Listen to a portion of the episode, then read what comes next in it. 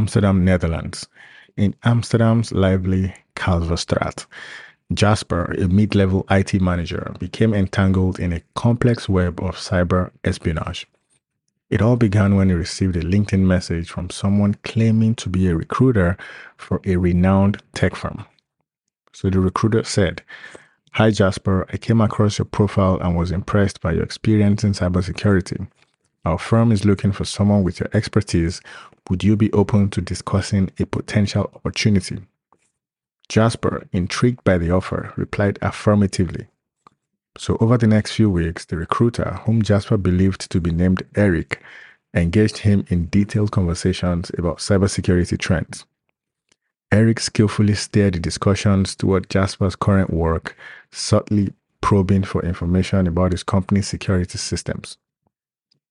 Eric, we're exploring new security protocols. What challenges have you faced with your current VPN setup? Jasper, well, we've had to overhaul our system recently. It's a complex setup now, but definitely more secure. As trust grew, Eric suggested they meet in person to discuss the job offer in detail.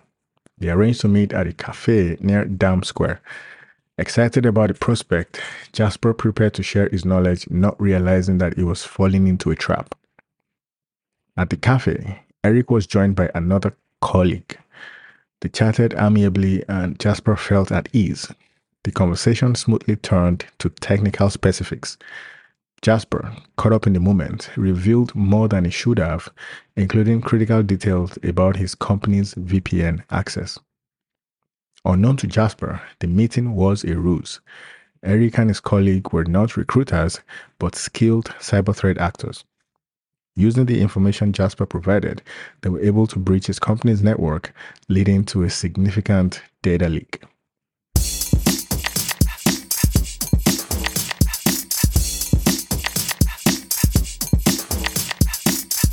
Lagos, Nigeria.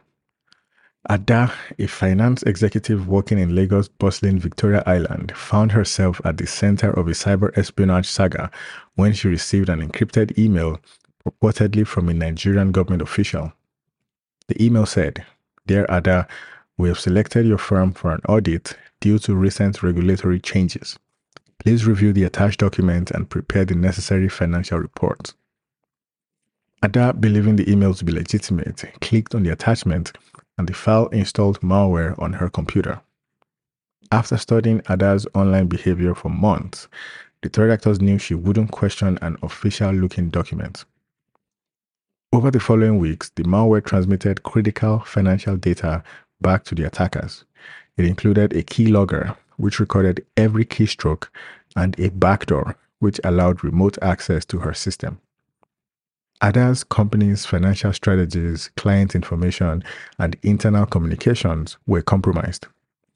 It wasn't until a routine security check by the IT department that the breach was discovered. But by then, the damage was already done. The attackers had used the stolen information to manipulate stock prices, causing significant financial harm to the company.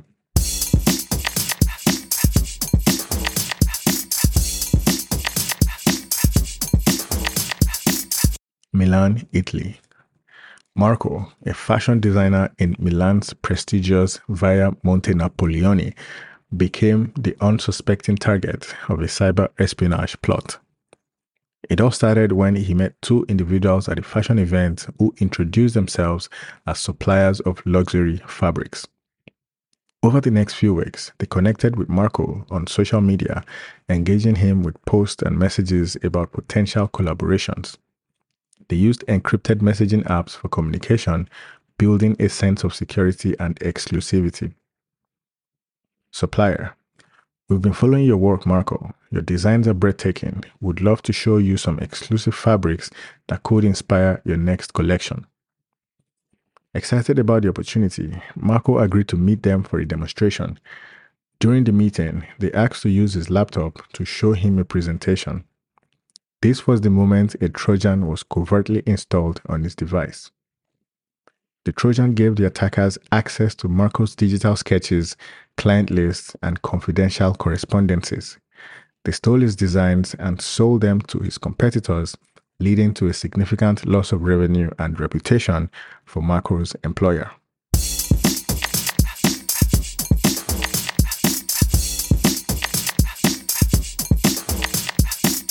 Rio de Janeiro, Brazil. In the vibrant Copacabana neighborhood of Rio de Janeiro, Sophia, a junior engineer at a local energy company, found herself in the middle of a cyber espionage operation. The plot began with a chance encounter at a local cafe where Sophia met two individuals, Lucas and Gabriela, who introduced themselves as environmental activists. Over several casual meetings, they discussed environmental issues, a cause close to Sophia's heart. The attackers, aware of Sophia's passion for environmental activism, used this as a basis to build a connection with her. Lucas, it's inspiring to see someone in the energy sector so committed to the environment. We're organizing a small gathering to discuss green energy. Would you like to join us? Sophia, absolutely. It is rare to meet people who are genuinely concerned about these issues. So gradually, they introduced the idea of Sophia helping them understand the energy sector better for their cause. They expressed interest in learning about the company's projects, especially those related to sustainable energy. In one of their meetings, they presented Sophia with a USB flash drive, claiming it contained important research on renewable energy. When Sophia used the drive on her work laptop, it covertly installed surveillance software, giving the attackers remote access to her device. Through this access, they monitored Sophia's communications and gathered sensitive information about energy projects, including strategic plans and confidential reports.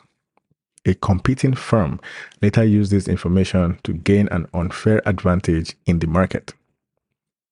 The breach was eventually discovered during a security audit, but the revelation came too late. The stolen information had already been exploited, leading to significant setbacks for Sophia's company.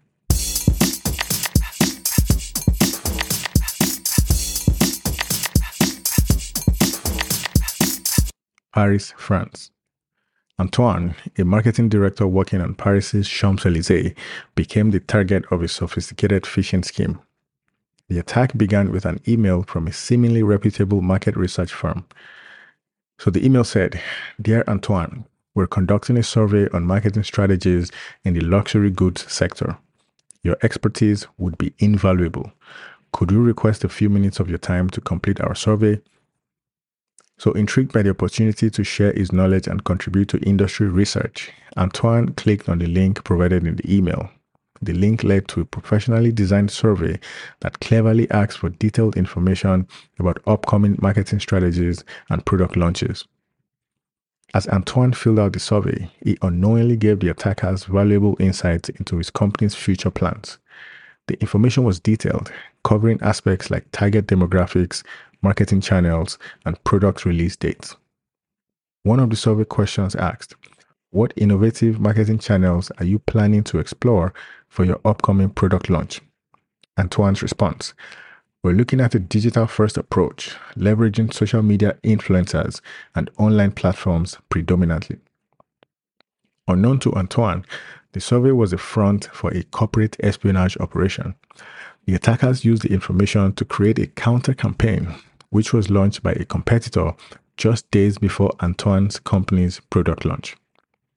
This preemptive strike caused confusion in the market and diluted the impact of his company's campaign.